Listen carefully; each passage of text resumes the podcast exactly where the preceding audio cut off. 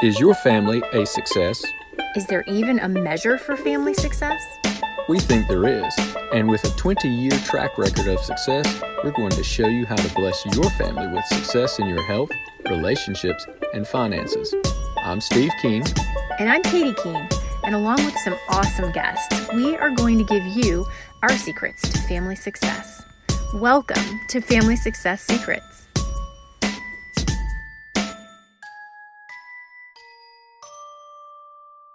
Hey, everybody, we are back. Today is episode two with our friend and expert in mold remediation, Michael Rubino. My, I will remind you, if you didn't hear the first episode, who Michael is, and I want you to go back and listen. Michael is an international mold remediation expert. He has nearly a decade of field experience working with individuals who are immunocompromised to improve the air quality in their homes. He's a council certified mold remediator and a contributing member, sponsor, and speaker for the Indoor Air Quality Association. He works with roughly 75 to 100 families each year as they return to their homes after mold exposure. And in our last episode, we were really talking about what is mold? How do you identify it? How do you remove it? Why is it important? And how does it affect people? So today I want to, to start with very interesting fact number that we were talking about with Michael. How many people do you estimate, or is it estimated, have been impacted by mold in our nation? I think 30% of the population has definitely uh, susceptibility to environmentally acquired illness. And yet we rarely hear about it. It's not in the newspapers, it's not in the news, it's not very often online unless you really specifically look it up. And I know for a very long time for myself, it just wasn't even something doctors mention. You go in saying, I have this problem or that problem. They never think of it. Rarely do they think of Lyme's, but that was what they finally got to with me. Never mold until I specifically reached out to a very specialized expert, still thinking I had Lyme's, but they knew to test me for mold, which shares 80% of the same symptoms with Lyme's. You know, and yet here, 30% of the population could be affected. And if you think about how many people are in America, this is a really big deal. And there needs yeah. to be awareness. Yeah, I mean, we're talking tens of millions of people, you know, and and and it's it's no small number. And it's it's pretty frustrating to me because like it really makes a lot of sense. The writing's on the wall there but I think just we just have never really been accustomed to thinking about our environment. You know, we don't feel well, we go to a doctor. Doctor gives us a prescription. We take the prescription. Seven days later, we hope to feel better. And that's just been the kind of the cycle, right? We're not actually identifying the root cause of what makes us sick. And you know, we talked about in the first episode, you have genetics, you have predispositions, you have the environment. And yes, of course, you know, water plays a factor. We we, we learned that through the catastrophe over in, in Flint, Michigan, right? And we know that the environment plays a factor. There's tons of cases regarding, you know, living near power plants, living near pollution, things like that. we talk about outdoor pollution all the time. You know, it's climate change, outdoor pollution, all of these particles changing our entire ecosystem. But we don't, we just completely ignore that exact same argument on the interior and I always found that really interesting. And it's like, you know, you can talk to people and they're like, oh, yeah, yeah, I, I had, you know, I was exposed to, to this and I got mesothelioma. And, you know, it's like, okay, well, we have classifications for asbestos exposure, right? And we know that as we know now, that got into the lungs and it's a particle that gets aerosolized. And as that you breathe that in, it gets deep into the lungs, it gets trapped and it causes issues, right? And people can even die from it. And so we've created all these things of okay, we know asbestos is no good. If it's in buildings, we want to make sure that it's non-viable and we'll take care of it, you know, properly. Mold is a little bit different because we can't, we didn't, we don't intentionally put mold into our homes as we did asbestos. It's as simple as asbestos is now banned from homes, right? That that was easy. You can't just ban mold from homes because these are external factors that cause it. And so in order for us to actually look at mold, bacteria, and indoor pathogens and be in control of it, we have to really understand how we build our homes, how we restore our homes, even how we maintain our homes, and that has to, to come full circle. And I mean, I've, I've I've really done the research. I think it's actually a lot easier. It's changing a couple different things in the building industry. I mean, literally a couple different things. Maybe maybe the cost to build a house goes from I don't know what it is right now, but let's just say it's $250,000 to build a house. Maybe it's now 275,000 because you're going to want to do testing and remediation along the way. But if you ask somebody for $25,000 more, you know for sure that you're going to have a healthy environment I mean, I think it's why would you not do that? You know, I think everyone would. But right now, you don't even know that you need to do that. And that's the problem. So we really have to focus more on the educational side and put these these things in place and say, look, here guys, this is all we have to do. When you're buying a home, get a mold inspection in addition to the home inspection. When you're restoring a home, hire a good inspector, hire a good remediator, you know, and that will be one of the easier things for me to solve because being in the business for so long, it's half of the standards that I that I want to see happen are right in this book, the mold medic. And so the road is paved there. We have to just get public acceptance of this. How do we do that? Well, we have to get the public aware that they need this change. And so, you know, these are the things that we're working towards so that we can really make the necessary changes. And then it all becomes very simple. You know, this is not about making remediation this big thing where everyone needs to remediate. This is about changing the things that make remediation necessary in the first place. And so, yes, I'm literally going to sell myself out of this business and help millions of people in the process. But I will sleep at night with that.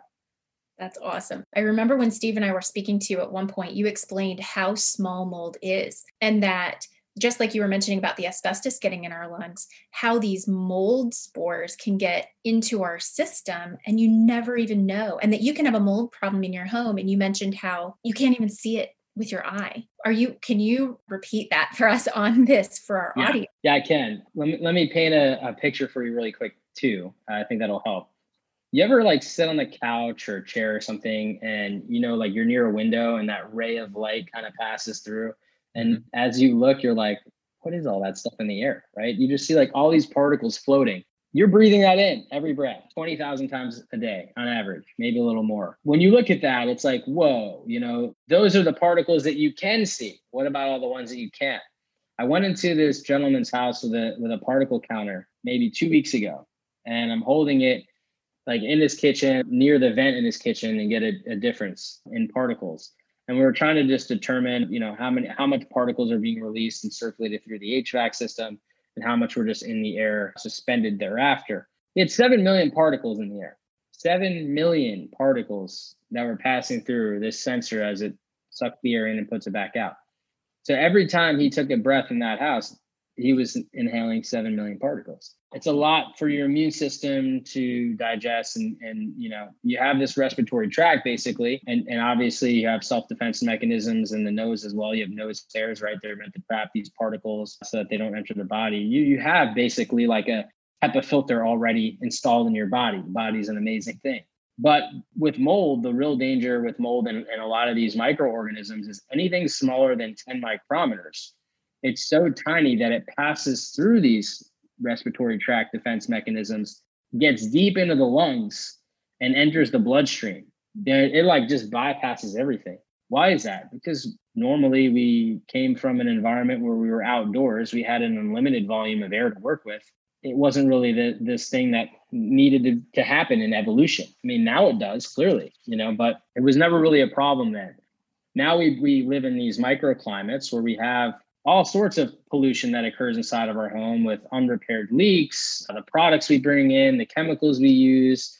Then we create these little, you know, situations where obviously we're just introducing more and more particles. And then we have, you know, pets and things like that, and our own bodies shed skin and cells and things like that. And all these become uh, things that you continuously breathe in. So when we installed an air filter on this guy's unit for him, he went from 7 million particles down to like a thousand particles. You know, that's how fast this thing started to work. When I, I said, you, are not going to notice it today, but probably within a couple of weeks, you're just going to feel randomly better. It's just, you're going to be like, I didn't even know that I was not feeling that well because your body is having to constantly detoxify these particles as it enters the body and it has to excrete them away. So, on top of having to worry about your diet, the quality of water you're drinking, it just becomes another proponent. And again, it's it's really just never been on our radar. Would you ever think that there could be 7 million particles coming into your body every time you take a breath? No. These are things you have to be aware of so that you can make the proper choices, you know, with air purification, with fixing leaks as they occur. And you know what? Prevention is the cheapest way to salvage anything because you're preventing it from happening. So by inspecting your home once a year, it may seem excessive, but it's not because the second that your your home is built, all it does is decay. It's just a law of physics. And so your windows are going to start to leak. Your roof's going to start to leak. Your doors. And so you want to have a professional go and inspect those on an annual basis and say, "Hey, look, you need to reseal all this stuff or it's going to start to leak, you know, somewhere down the line." And nobody has a crystal ball and can tell you exactly how long. We just know that as things start to separate, hey, you may want to make this repair. And that to caulk a window, I mean, someone may charge me 50 bucks a window. When you have to remediate because it started leaking, now you have to repair the window and repair the inside. It's going to cost a lot more than 50 bucks. So prevention is the cheapest way to, to, to really maintain and, and uh, stay on top of this stuff. But again, you know, we don't know that. We've never gotten an instruction manual, and we either by our landlord when we move into our home, or or when we buy a home from our mortgage company or our insurance company, which might not be a bad idea, right? How do you maintain a home properly? A lot of us, you listen to our, you know, the generations before us, our parents, our grandparents, they'll tell you, they'll remind you that there's certain stuff you need to do. Some of us have to learn the hard way. I almost think it's wise to look at it like a yearly doctor appointment for your yeah. house, you know, because yeah. when you explain that you can do the prevention and then we can eliminate these 7 million particles or however many, you know, it, it's sort of the same concept. We would go to the doctor every year to make sure everybody's got good cholesterol and, you know, all the things they do there. Why not do it? Yeah, like a physical. Yes, yeah. most physical. Home physical. You know, you come in and you check out and make sure, do some diagnostics. I created this this concept called a wellness inspection I'm starting to experiment with it, but essentially that's what I'm it's like looking at all the different components of a home. How does the roof look? How do the gutter does the windows and doors look? How is the grading? Is it, you know, do you have you have grading slope towards the house where water is going to be, beat against the house until it finally finds a way in? You know, all those things. And then on the inside, you know, looking at the HVAC system, are are there any purification systems? What's the particles particle count looking like? You know, is there is the house built tight? Is there ventilation? I mean, there's so many different things. And so we put together like 80 different points that we want to address. And the whole point of rolling that out is it's not for me, you know, it's it's it's really just to get that out and say this is this is the type of inspection that needs to be added to everyone across the country that inspects anything. And if I can accomplish that, we're going to save a lot of people a lot of money and a lot of heartache down the road by helping prevent these things from ever occurring in the first place. Very, very important. So I know that at one point we discussed HVAC, just Steve and I and you. So we I would love for you to explain one of these things people should check. They should know about at least and have somebody trained to check. You had mentioned HVAC is a really weak point in a home. Can you discuss that? Yeah, it, it's it's the lungs of the home. So look at it like that and it'll it'll definitely help kind of provide that that picture you have an HVAC unit typically is composed of two different things, right? And there's many different HVAC units depending on where you live, but but they always have the same two components. Typically, a coil, whether it's water based, whether it's you know uh, your normal refrigerant coolant, you know central AC, radiator, steam. You have you have basically have a internal component. Sometimes it's called fins, sometimes it's called a coil, just depending on what system you have. But basically, it's these tiny pieces of these pieces of metal welded together and what this does is it actually conditions the air, but it condensates in the process. And so it's always wet. It provides this environment where mold can grow. And I think that that's one of the weakest points about the HVAC. The other the other point is the furnace, and these things can kind of you don't ever run them at the same time. The furnace provides heat and the coil provides AC. Depending on where you live, sometimes your AC is running pretty much year round. Sometimes your AC gets shut off and your heat gets kicked on. And you want to make sure that someone is tuning that up, cleaning the coil when, when that happens and making sure it dries properly. So you're not having this, again, this, this situation where mold can grow. But get, stopping mold from getting to the coil in the first place is the best thing you can do. A typical HVAC system can cost anywhere from like ten to fifteen thousand dollars. They make air purification systems that are like twenty five hundred bucks that tie into your HVAC that prevent mold from getting into the coil. So I look at it as a way of spending 2,500 to protect 15 grand. And I think that's a really smart thing to do because that's the part that gets contaminated. It's the coil. Mold starts to grow around the coil and turn the HVAC system into a mold factory of its own. Same thing with the furnace. Yeah, it's a motor. It's a motor. It's typically it's burning either gas, oil, or there's electric to to run it. But it's providing that heat. And I think just keeping that clean and preventing particles from getting into the unit is just is just good practice, especially with regards to the ductwork. Because mm-hmm. uh, if ductwork condensates, that can also create a problem. Although if your ductwork's condensating, you can have many different problems. So I think that that's an important part of keeping it dry because as you're preventing mold from getting to it, you're also preventing mold from being recirculated around your house. So it's a double whammy. So for HVAC systems and the ducting and whatnot, those are the ducts are for the most part sealed to us as the consumer, the homeowner. Sure. We can't get in there to do anything to clean those out. Can you use uh, ozone or some sort of gas, or you know, what do you do if you suspect that, or if you want that cleaned on a annual basis? How would you go about doing it? A couple different scenarios come to mind. You have homes that you know where you want to switch it from AC in the summer to heat in the fall. You might have a camper that sits idle for months at a time, but it's got its own AC system mm-hmm. and duct work.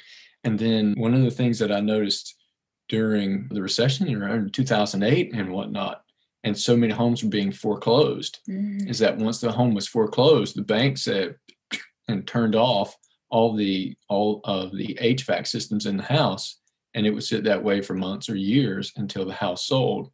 And then when the house was ready to sell at a bargain, you know mm. now it had sat unconditioned for years perhaps. What do you do yeah. for an hvac system for the ductwork? Is there a way to ensure that it's safe and clean in order to use it before you turn it back on after an extended period of being turned off?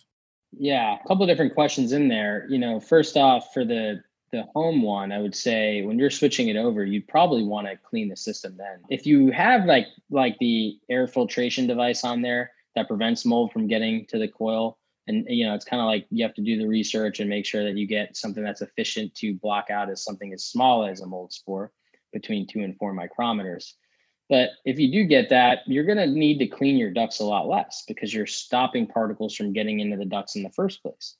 And i think that's that's really key right? It, that investment can go a long way because now you're less maintenance as well as you're protecting your investment. But if you don't have that and you're using regular, you know, MERV 13 filters or, or, or you know, even less than that, some people have, you're probably going to want to clean once a year. And, and it's mainly because the MERV 13s, they're not going to stop as small of a particle. You're going to get some particles going in. If you don't change it as it gets clogged up, odds are you're going to have some efficiency issues. You're going to bypass and allow some particles to come in.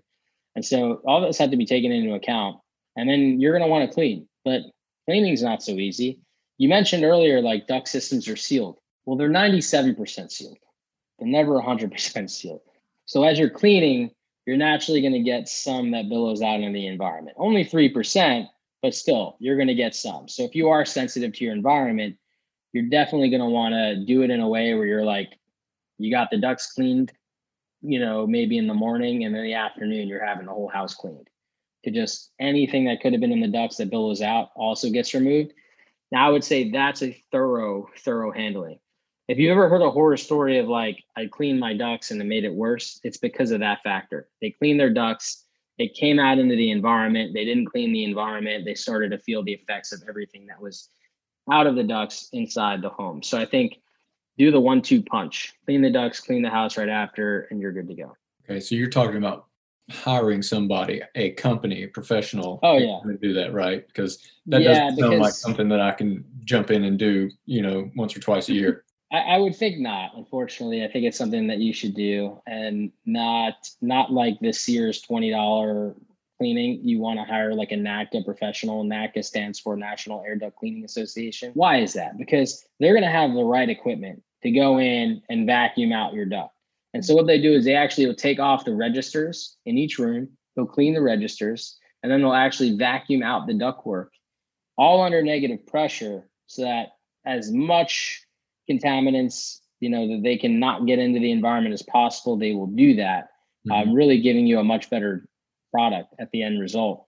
But yeah, no, they you need you need vacuum trucks with you know vacuums that go deep into the ductwork. Some of them can be 15 run 15 feet runs. And you know, for you to do that yourself with using your hands, you'd need to punch a lot of holes in your duct to uh, to do that. And that's not something I'm going to recommend the homeowners to do. Definitely not.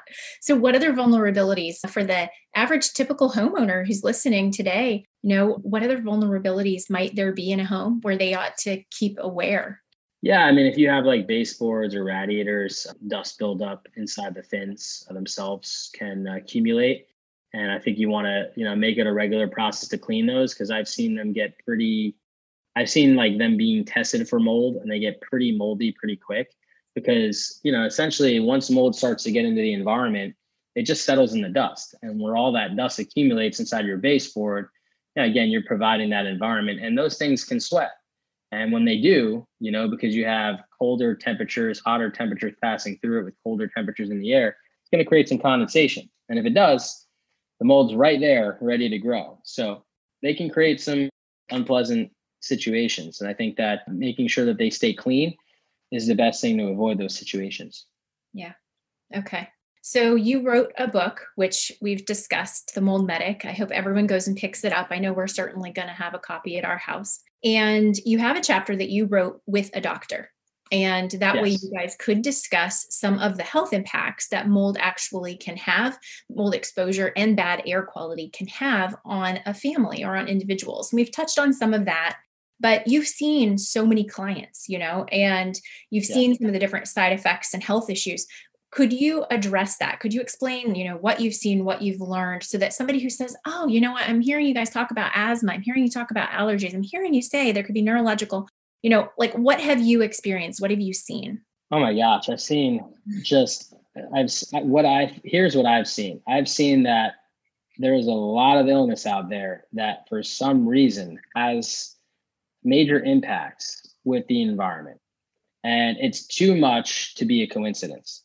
Mm-hmm. That's what I know. And I've spoken to people with Hashimoto's. Okay. And again, you fix their environment, the Hashimoto's goes away. I've seen POTS, PANS PANDAS, CIRS, Lyme disease, chronic uh, fatigue syndrome, brain fog, the onset of a cold that literally never goes away. I've seen brain degenerative disorders. I mean, I know I'm missing stuff because yeah, asthma, allergies, MS.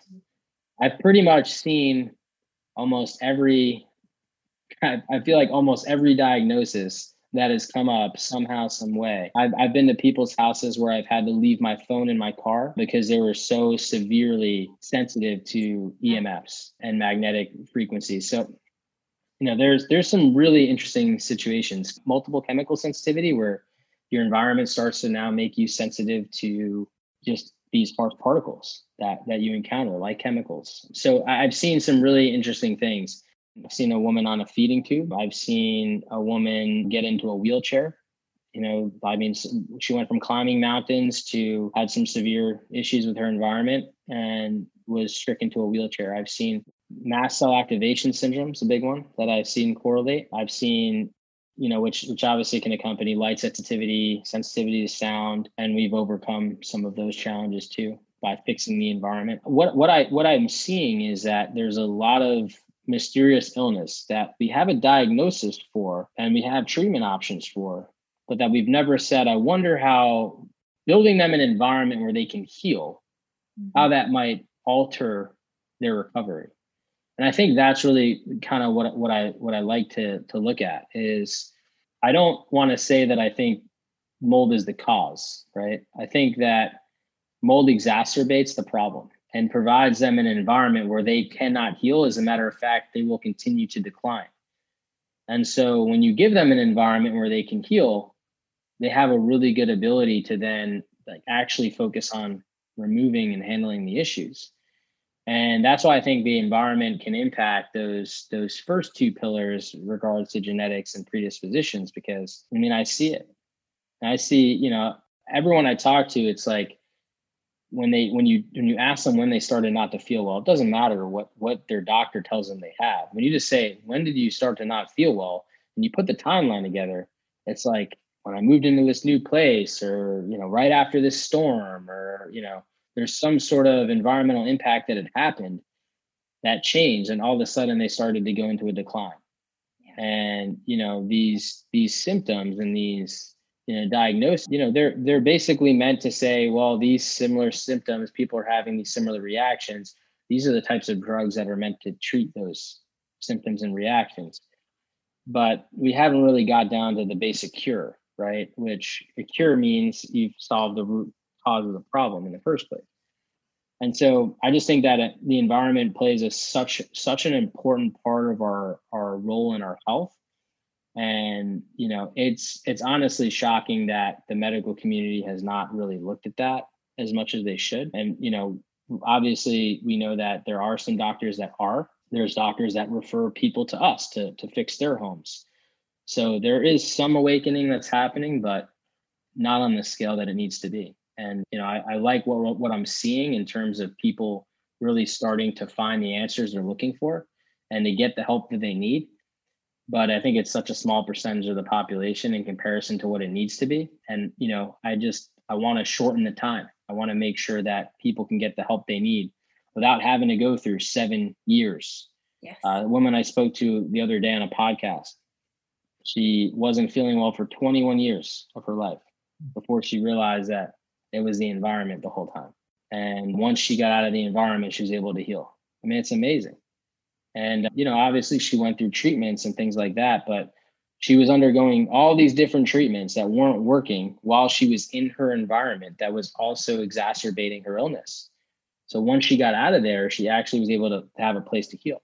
That's awesome. So, just in case we have home inspectors listening, or HVAC company owners, or construction company owner listening, because our audience is broad, uh, broad and varied you know, I know they can go and should go get your book. You have said there's a lot of what you teach in the book. If they want more information or if they want to directly find you or just learn how they can alter their company, where would you send them if they're listening right now? I would send them either to LinkedIn, they can find me, Michael Rubino, and then at the mold medic on Instagram. I actually had a company reach out to me just the other day on LinkedIn and just said, Hey, I read your book, you know, really awesome, really impressed. And we've definitely started to revisit some of our practices and how we're going to help our clients moving forward. That's the kind of stuff that makes me really happy to see because that's why I wrote the book. Yes. I wrote the book to make some change. And when I think when people, when, when good people, good business owners, when they find out about something and they realize that they they could do something better and help people like there's a, it's a no-brainer. Why would you not? You know if an hvac company is like hey if i get a better if i can install better filters in people's homes i can make them feel better why wouldn't they try to sell sell that as part of their process? I would just be like hey look here's what an hvac costs. By the way you get a free filter with every one because we wouldn't do one without it that's awesome. You know, if you you don't want to you don't want to hire us, hire somebody else. You know, I know it's probably a couple thousand cheaper, but we just won't do it because we know that this is the right way to make sure that you're protected. And you know, if enough people start to stand together and do that and educate the customer, they're going to be thankful that you just save them the $2500 investment, right? You just save them tens of thousands of dollars, right? You have the HVAC replacement, you have the medical bills associated with getting sick and having to go through that. I mean, it's endless. Not to mention you're you're literally saving people hardship. I mean, I think when business owners look at that, you know, most of the good ones and, and most people are good, they're gonna connect the dots. I've had builders call me that are like, read your book, love it. How do I build better homes? How do you know these are really cool conversations. These are the things that I had hoped would happen. And they don't happen as often as I would like. It's just this general awakening to, oh my God, we can we can have organizations that heal people by also servicing them. It doesn't have to be mutually exclusive. There's actually a really good book called The Healing Organization that I read uh, not too long ago. Every business owner should read that. It should be a requirement. Like to to get certified as a business, you should have to read that book because the whole book is about looking at business totally different than we've ever looked at it in the past. It's about providing a service to help people, not just to make money. That's right. Absolutely. For a family who's listening, who's had an awakening, oh my gosh, I need to find an inspector and I need to find someone who's really understands this. Where would you send them? How, you know, can they reach directly out to you? We obviously know they need to pick up your book, but if they want someone to come into their home and do all this work, what do we tell them? Yeah, so I mean, I, I do give some really good tips inside the book to you know how to how do you find a good inspector, like what questions do I need to ask them. I also have a roadmap on my website at allamericanrestoration.com. You can go on there; it's a free resource to kind of there there are inspectors that I know that are good that I put on there, but then also there's a resource if you wanted to find someone local. You know, unfortunately, I don't know I, I don't know inspectors everywhere, but if you need to find someone local and we don't have someone for you, there's a good questionnaire that I provide to help you kind of vet the company. And, and you know, it kind of just boils down to you want to make sure that they're really going to do a thorough approach and look at every possibility of potential pitfalls in the home that are either currently happening or could be happening shortly so that you can make sure that you're prepared to make the proper you know repairs as needed to to really protect your health. Yeah. For that family who's relocating because they have a mold problem in the home and they know that they have all these health problems from it and they need a new location i've recently spoken to someone who's in this situation what would you recommend they do about their belongings because a lot of people families you know they can't they don't think they can just go replace everything what would you tell yeah. them to do to protect themselves so they don't just bring the problem with them? Is one of the most challenging parts of this whole process because you know the, you get an abundance of mold spores, and again, you know this whole argument of mold is everywhere is is not is not going to be as bad of a situation outside as it would inside. So if you have you know different toxic molds that are present inside the home, like Chaetomium or Stachybotrys, and these things are, are potentially contaminating your stuff, you want to make sure you're decontaminating that. And one of the biggest challenges with that piece in and of itself is that porous items like fabric is very difficult to remove mold and mycotoxins from. And why is that? Because you got so many different layers. You know, a vacuum may not pull everything apart if something gets entangled in one of the fibers. You know, a mycotoxin is a sticky substance. So getting, you know, wiping it away, which is what the protocol would tell you to do, if you've ever tried to wipe fabric, it's, it's not as successful as fully getting it out. And we've all spilled like juice on it or something. You're trying to wipe it away. It doesn't all come out. And so you have to think with that. That's part of the problem because it can get costly throwing things away and moving on from those things. The blessing is it gives you the opportunity to change the way you buy things in the future. Wall to wall carpeting, you know, if you have it, okay but just keep in mind it's a sponge for mold, toxins, allergens, pathogens, etc. And it makes it difficult to clean. So does that mean you have no rugs? No. I mean, you should definitely have some accent rugs and and you know be able to enjoy the normal design elements of, of you know having a rug. But just keeping in mind that you're gonna have things stick to it. You're gonna want to make sure you vacuum it often and probably even once a year send it out to be professionally cleaned. Mm-hmm. I think those are the choices that you kind of have to to weigh out into buying leather as opposed to fat. I understand, you know, it's it's a whole different design element, but these are the types of things that you want to really look at because fabric element can can be problematic, you know. And so I know the performance fabric they're typically sealed with something before, but even then, I still think it's not foolproof. And I think if we just kind of shift the way we look at things and we have more non-porous stuff and less porous stuff, it's easier to clean, easier to maintain, and I think you're going to be better off for it in the long run. Many people they go through these these challenges of having to throw stuff away and and you know kind of converting to a minimalistic approach until they can fully heal. You know, once you heal and you get better, you can start to you know have a fabric couch here and there, right? And and and make some of these decisions. But I would say you know when you're in that transition and trying to like rid of your stuff and heal you really got to look at that. And all of your non-porous items have to be disinfected. You know, like I, I use a botanical product to wipe everything away with microfiber towels, and that's what I would recommend for that. And you know, skipping that process, you could be bringing stuff with you that still follows you around. What about a family who has children? Maybe they have a favorite stuffed animal or the clothing. Is there something they can do to actually wash and recover those items to be able to safely bring them with them? So clothing and items that fit inside of a washing machine, like a stuffed animal, people have been having a lot of success with. There's two. There's there's like one protocol that I found that seems to work for a wide majority of people.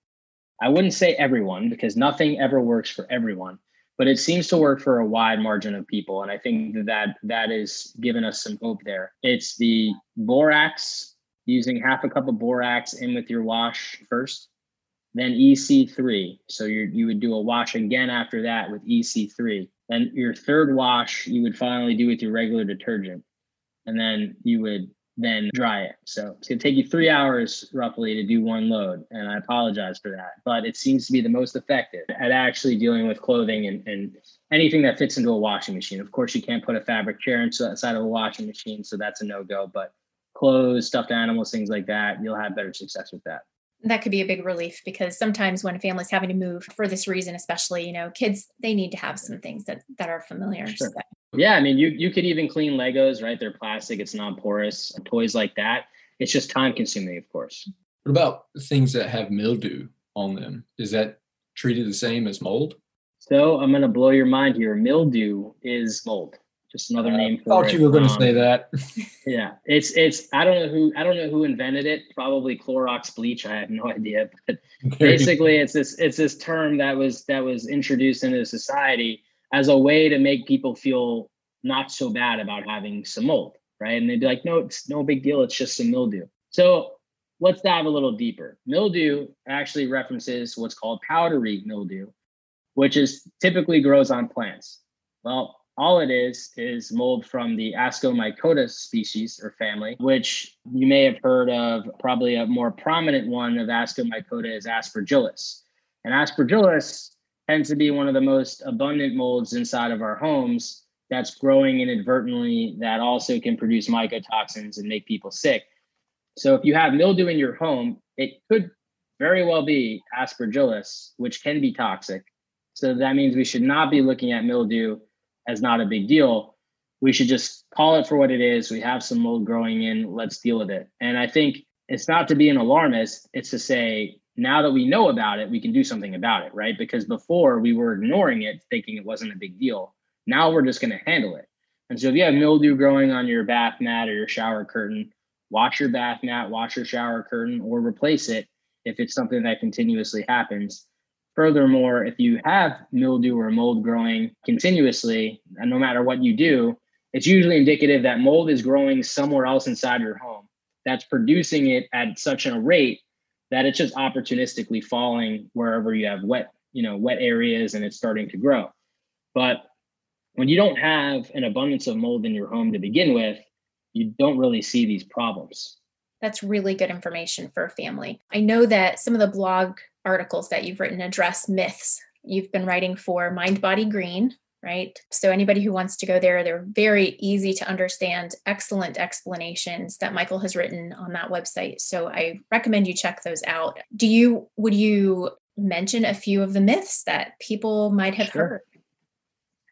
Yeah, so one of the one of the myths is definitely using bleach to remove mold. We touched on that very briefly in the I think the first part of the podcast, but you know, essentially bleach was bleach just bleaches mold. So it makes you give this appearance that it's gone, it's not actually gone. It's not really removing the root cause of the problem. It's just going to come back. So, you know, unfortunately, if you have a mold issue somewhere developing in the house, figure out what's causing it, fix the root cause, remove the the mold entirely and now you no longer have a mold problem i know it seems that simple it really is you just may need a, a team of professionals that understand what's happening inside the home that can help you and, and and actually get rid of it once and for all. So that's that's definitely a big myth. The other myth is people think that once you solve the source of water that the mold just like goes away. And it's a living organism. It doesn't just die off and go away. It can become dormant. And dormant really means that it's not producing as much as it normally would if there was active water or moisture. But again, it's like, you know, you're leaving these ninjas inside your walls and just giving them ample opportunity to come back out and attack the second that some some conditions occur for it to be there. You just want to remove. And so if you have a situation where a window is leaking, you fix the window, that's good. That's that's definitely an important part. But get rid of the mold as well so that you're not creating the situation because look we depending on where you are depending on the season right you can have a humidity spike where the humidity reaches a certain level 60% or higher and that dormant mold just becomes active again you know it, it only takes a little bit of moisture for mold to start to grow so depending on the species of course but you want to be mindful and just remove mold when you have that that occurrence there The other uh, big myth, and that's being pushed out by mold remediation professionals, because, well, I'll tell you why. Because it's highly profitable and it's affordable. So I think that's that's where it's getting people. But this whole fogging, you know, and I'm sorry for any anyone that's listening that fogs, and I'm going to be ruffling some feathers. It doesn't actually work, and the reason it doesn't work is because it doesn't actually fix the root cause of the problem. Right? It doesn't solve the water intrusion. It doesn't actually remove the colony.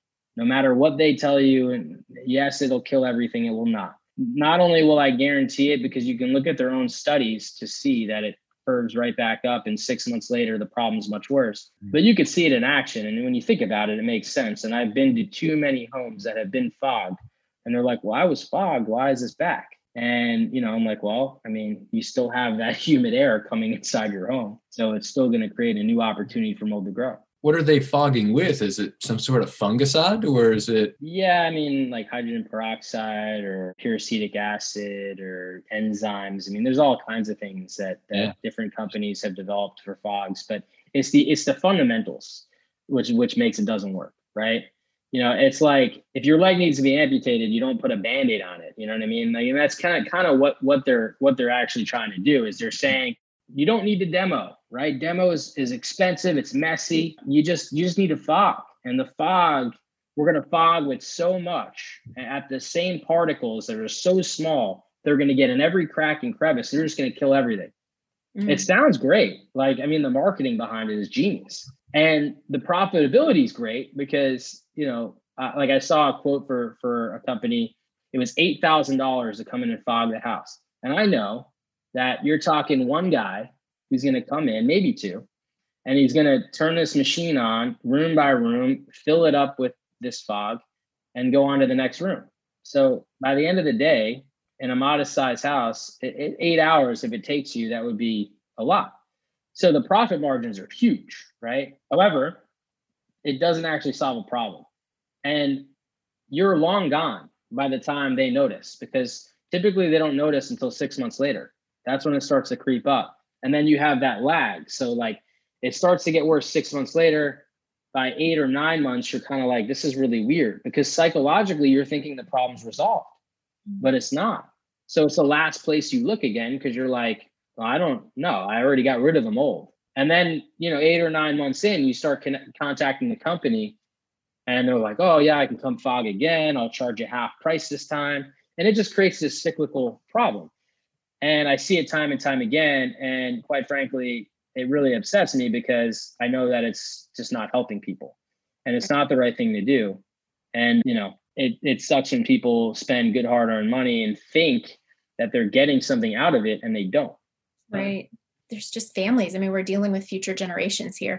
There's kids at stake in a lot of these homes too. You know, it's just yeah. really important that this message gets spread, that companies start trying to do the right thing, and that families are educated, and that families don't let doctors try to make them feel like they're crazy when they come in for symptoms that are unexplainable, and that they don't allow remediators to do like what you've said and just out of out of ignorance charge them for something that doesn't really work and actually can harm them more. So I really hope that everybody who's listening who has more questions will find you directly, will go get your book, and that now you've empowered, I know for a fact, you've empowered every listener who has heard this episode and our last one to be able to take care of their family, you know, and take charge in a huge way of their health because this is so impactful. It makes such a difference. So the one thing we like to end our podcast with is is a success secret that families can easily implement in their own homes for some amount of success. Now, in this case, I'm betting you're going to say something that has to do with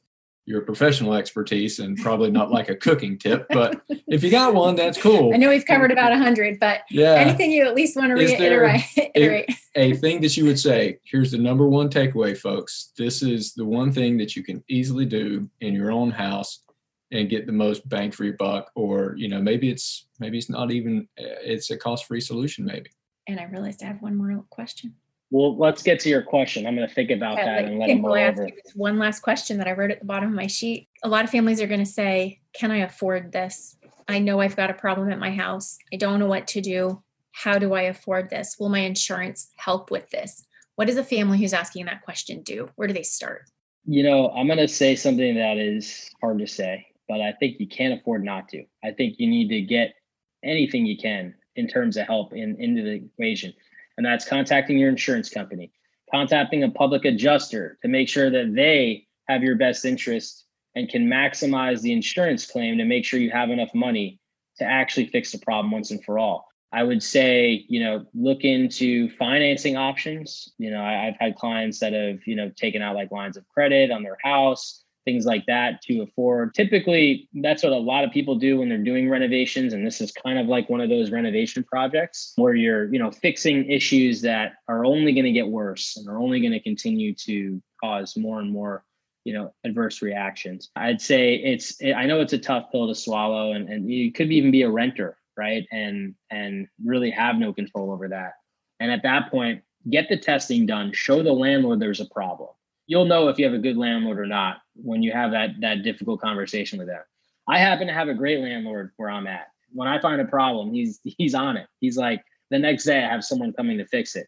And so, you know, there's there's enough good people in the world where you shouldn't just subject yourself to working with someone who's not a nice person, who doesn't care about you and your health while they're while you're paying their bills. So I would say at that point, you know, it's not worth working with that person. Find someone who, who cares a little more, has a little higher integrity. And I know that can be easy to say, but yeah. I think it's something that's important to reference. What is a good tip or trick? I, I, I want to not be mold related here, and that's what's making things so difficult. So I would say like one of the best things that I do because I can I can I'm a very passionate person, as you may may have been able to tell here. One thing that I that I do that I think like helps with my mental health, right? And because you're you're you're dealing with a lot of problems and you know the heartbreaking stories that I have to go through and trying to help people and and I'm, I'm I happen to be very empathetic and I, sometimes I need to just separate myself from this to get my best ideas to really be able to push the needle further. And what I do is I take walks, as elementary as that seems. I take walks, I look around while I'm walking and just you get to you get this sense of space like mm. the world's a lot bigger than mm. what you feel it is. And it, it provides a lot of clarity for me. And i think it could be helpful especially if you're feeling trapped or locked in you're not feeling well you know you're you're just feel hopeless. Walks will definitely help with that. I know it's it sounds crazy but go and take a walk get some fresh air yes. look up look around enjoy all the beauty that you have in your neighborhood it helps me and hopefully it can help others too. I think that's a fantastic tip. I have to say that's one of our favorite evening activities. We'll go around our neighborhood once with our kids, and then because they're old enough, they can mm. come home. And then we have a date. We walk the neighborhood once more on a date. awesome. Awesome. As often as we can. So I agree with you completely. That's a marvelous tip. Thank you for sharing that. Thank you for asking. Anything All right. else? All right. Uh, no, I think we've asked you about 70 questions so far. and uh, and we've made two episodes. Yeah, thank you for being so gracious with your time. We'll yeah, yeah, of course. I know. Yeah, this- no. Well, I'm happy to be on. Definitely, I'm sure. I'm I'm in the middle of writing another book that kind of zooms out a little bit from mold and talks about really just the environment as a whole, which I think can help kind of segue all the different industries and all the change that we need to have. And my plan is to kind of outline actionable steps mm. because it's really easy to talk about this type of stuff but you need you need an action plan. And i think that's that's the only way you actually get change. And i don't do this just to say hire me i'm your only option. This isn't what it is. It's about getting that information out there and sharing why i've had success. And i want others to have success too.